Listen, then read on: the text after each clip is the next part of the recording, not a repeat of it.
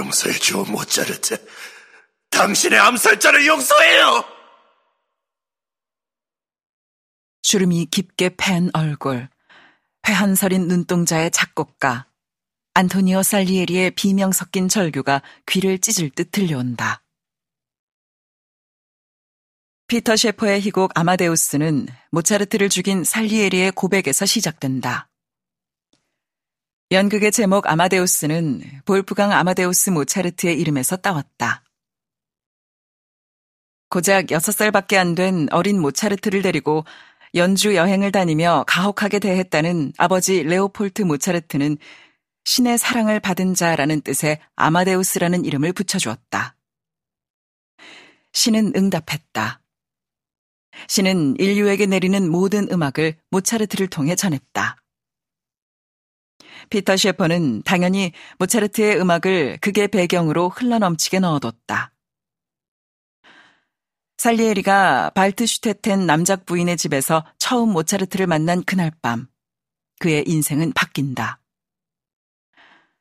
천상의 소리와도 같은 세레나데를 들으며 신을 찾던 살리에리는 모차르트의 곡이 예술가에게 그저 인생에 단 한 번 우연히 찾아올 수 있는 행운 같은 것이라고 생각한다. 천재와 범인의 차이는 여기에 있다. 많은 예술가들이 후속작 없이 사라졌지만 천재의 창조력은 샘솟는다. 그건 어디에서 발원하는가? 우리가 신을 찾을 수밖에 없는 이유가 여기에 있다. 살리에리, 관객에게. 바로 그때였습니다. 그렇게도 일찍이죠. 죽이겠다는 생각이 든 것이 말입니다. 모차르트는 요제프 2세의 초청으로 쇤부른에 입궁한다. 그때 모차르트의 연주를 처음으로 듣게 된 살리에리는 사리에 휩싸인다.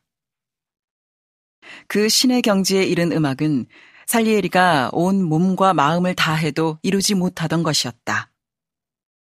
그의 질투는 모차르트가 죽어야 끝나는 것이었다. 피터 셰퍼는 공연으로 상연하기에는 다소 짧고 단조로운 푸시킨의 2막 2인극에 중요한 인물 하나를 더해서 갈등을 만들어 간다. 바로 모차르트의 아내 콘스탄체다.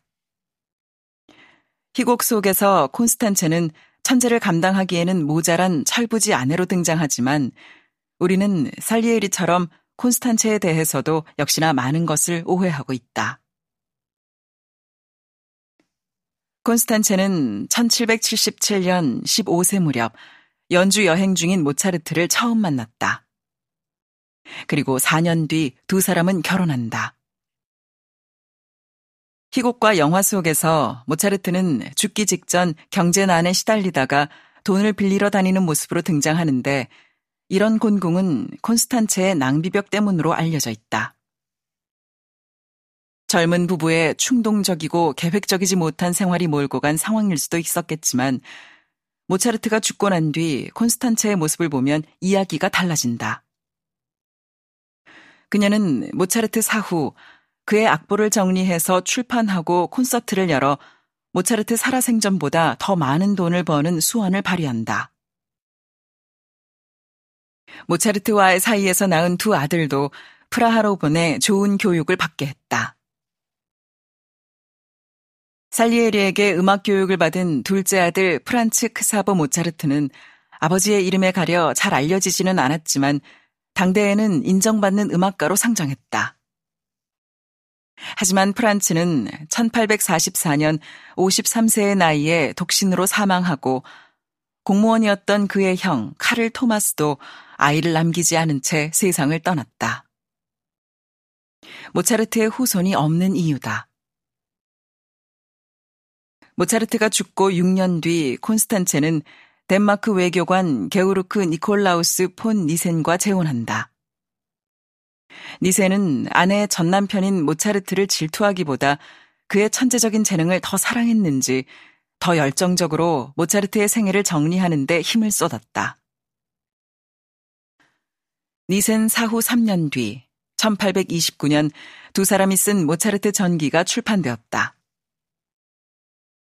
우리가 모차르트의 음악과 생애에 대해 알고 있는 건 콘스탄체와 니센 덕분이다.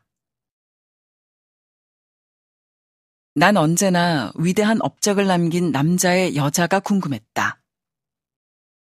그녀들은 늘 감추어져 있거나 오해받거나 때론 비난당했다. 모차르트의 콘스탄체처럼. 세계적인 남성 작가의 책을 읽다가 늘 작가의 파트너를 검색한다. 결혼이라는 제도에 있는지, 자유로운 연애를 하는지, 아이가 있는지 같은. 남자의 글 속에서 여자의 흔적을 찾는다. 그 여자는 남자가 글을 쓰는 그 긴 시간 동안 무얼 했을까? 남자가 글쓰기라는 저 관념의 세계에서 서성거리는 동안 여자는 여기에 발을 디디고 생활을 한다. 은행에 가서 대출 상담을 하고 그를 위해 저녁을 짓고 청소를 하는. 무라카미 하루키의 새벽 4시에 일어나 글을 쓰다가 10km 달리기와 1500m 수영을 한 뒤 책을 읽고 음악을 듣다가 저녁 9시에 잠자리에 드는 그 이상적인 글쓰기를 위한 매일의 시간 속에서 여자의 시간을 생각한다. 새벽 4시에 일어나 그를 위해 과일과 커피로 아침 식사를 준비하고 오전 글쓰기를 마친 그를 위해 영양소를 고루 갖춘 점심을 준비하고 또 일찍 잠자리에 드는 그를 위해 가볍고 소화 잘 되는 저녁 식사를 준비하는. 하지만 나는 그런 조력자는 되고 싶지 않았다. 나도 글을 쓰고 싶었다. 저녁 석양빛이 부드럽게 온 대기를 감싸 안고 커다란 거실창에 시폰 커튼이 바람결을 따라 조용히 흔들리는 시간. 앨리스 달튼 브라운이 그려낸 풍경 속에 그와 함께 앉아 글을 쓰는 모습을 상상하곤 했다. 서서히 내려앉는 어둠을 따라 수평선이 흐릿해지면 나는 글을 쓰던 책상에서 일어나 조명을 켠다.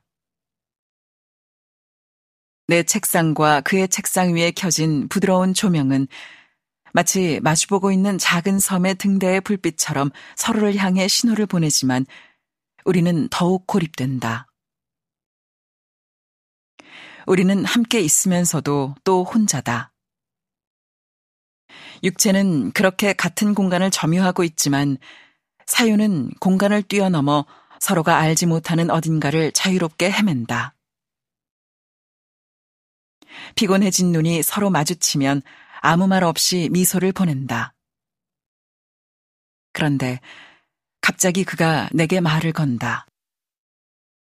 이 원고지의 글들을 컴퓨터 파일로 입력해 줄래? 그 낭만적인 풍경 속에서 내 동댕이 처진 듯 했다. 그가 휘갈기듯 써내려간 원고지를 모아서 타자기로 가지런하게 글들을 모아내는 그런 조력자. 당신이 내게 원했던 게 그거였구나. 푸시킨의 희곡 모차르트와 살리에리 원제는 질투였다. 질투에는 세 가지가 있다. 경쟁적인 질투감은 우리 모두에게나 있는 정당한 질투다. 투사된 질투는 소유욕이 강한 사람들이 느끼는 감정이다. 본래 내 것을 빼앗길까 두려워하는 생각은 타자에게 투사된다. 마지막으로 가장 위험한 질투는 망상적인 질투다. 푸시키는 이 질투의 감정을 모두 살리에리에게 투영한다. 처음엔 경쟁적인 질투심으로 그리고 신이 자신에게 준 재능을 빼앗아 모차르트에게 주었다는 투사된 질투로 그리고 마지막으로 끊임없이 자신을 괴롭히는 질투의 대상을 제거하고 동시에 신에게 복수하는 방법으로 모차르트를 죽이리라는 망상적인 질투로 그것은 모차르트의 천재성은 후세에 도움이 되지 않기 때문에 예술이라는 명분에서도 그를 제거해야 한다는 망상이다. 하지만 그런 질투는 결국 스스로를 파멸할 뿐이다. 모차르트의 명성이 커질수록 나도 유명해질 겁니다. 모차르트를 독살한 자 살리엘이 이렇게 말이죠. 살리에리는 신이 특별히 천재를 사랑했고 범인들에게는 자비와 친절만을 베풀었음을 깨닫는다. 천재와 범인의 구분은 푸시킨의 원작과 피터 셰퍼의 희곡 모두에서 드러나는 살리에리의 질투와 함께 중요한 부분이다. 칸트는 1790년에 완성한 그의 마지막 저서 판단력 비판에서 천재란 기회에 규칙을 주는 재능, 즉 천부적 자질이다 라고 말하는데 즉 천재란 흔히 우리가 말하듯 타고난 것이다. 천재는 타고난 재능을 논리적으로 설명하고 가르칠 수 없기 때문에 제자가 없다고 한다. 하지만 우리는 범인들은 칸트가 말하는 천재들의 작품을 통해 감정을 환기하는 경험을 하고 또 누군가는 천재의 작품을 계승하려 노력한다. 그래서 살리에리의 말처럼 모차르트가 죽고 나면 예술도 함께 사라진다는 말은 틀렸다. 살리에리 시대의 천재 모차르트는 죽었지만 이후 우리는 얼마나 많은 천재들의 탄생을 지켜봐왔던가. 그러니 인류의 예술은 해가 지지 않는다.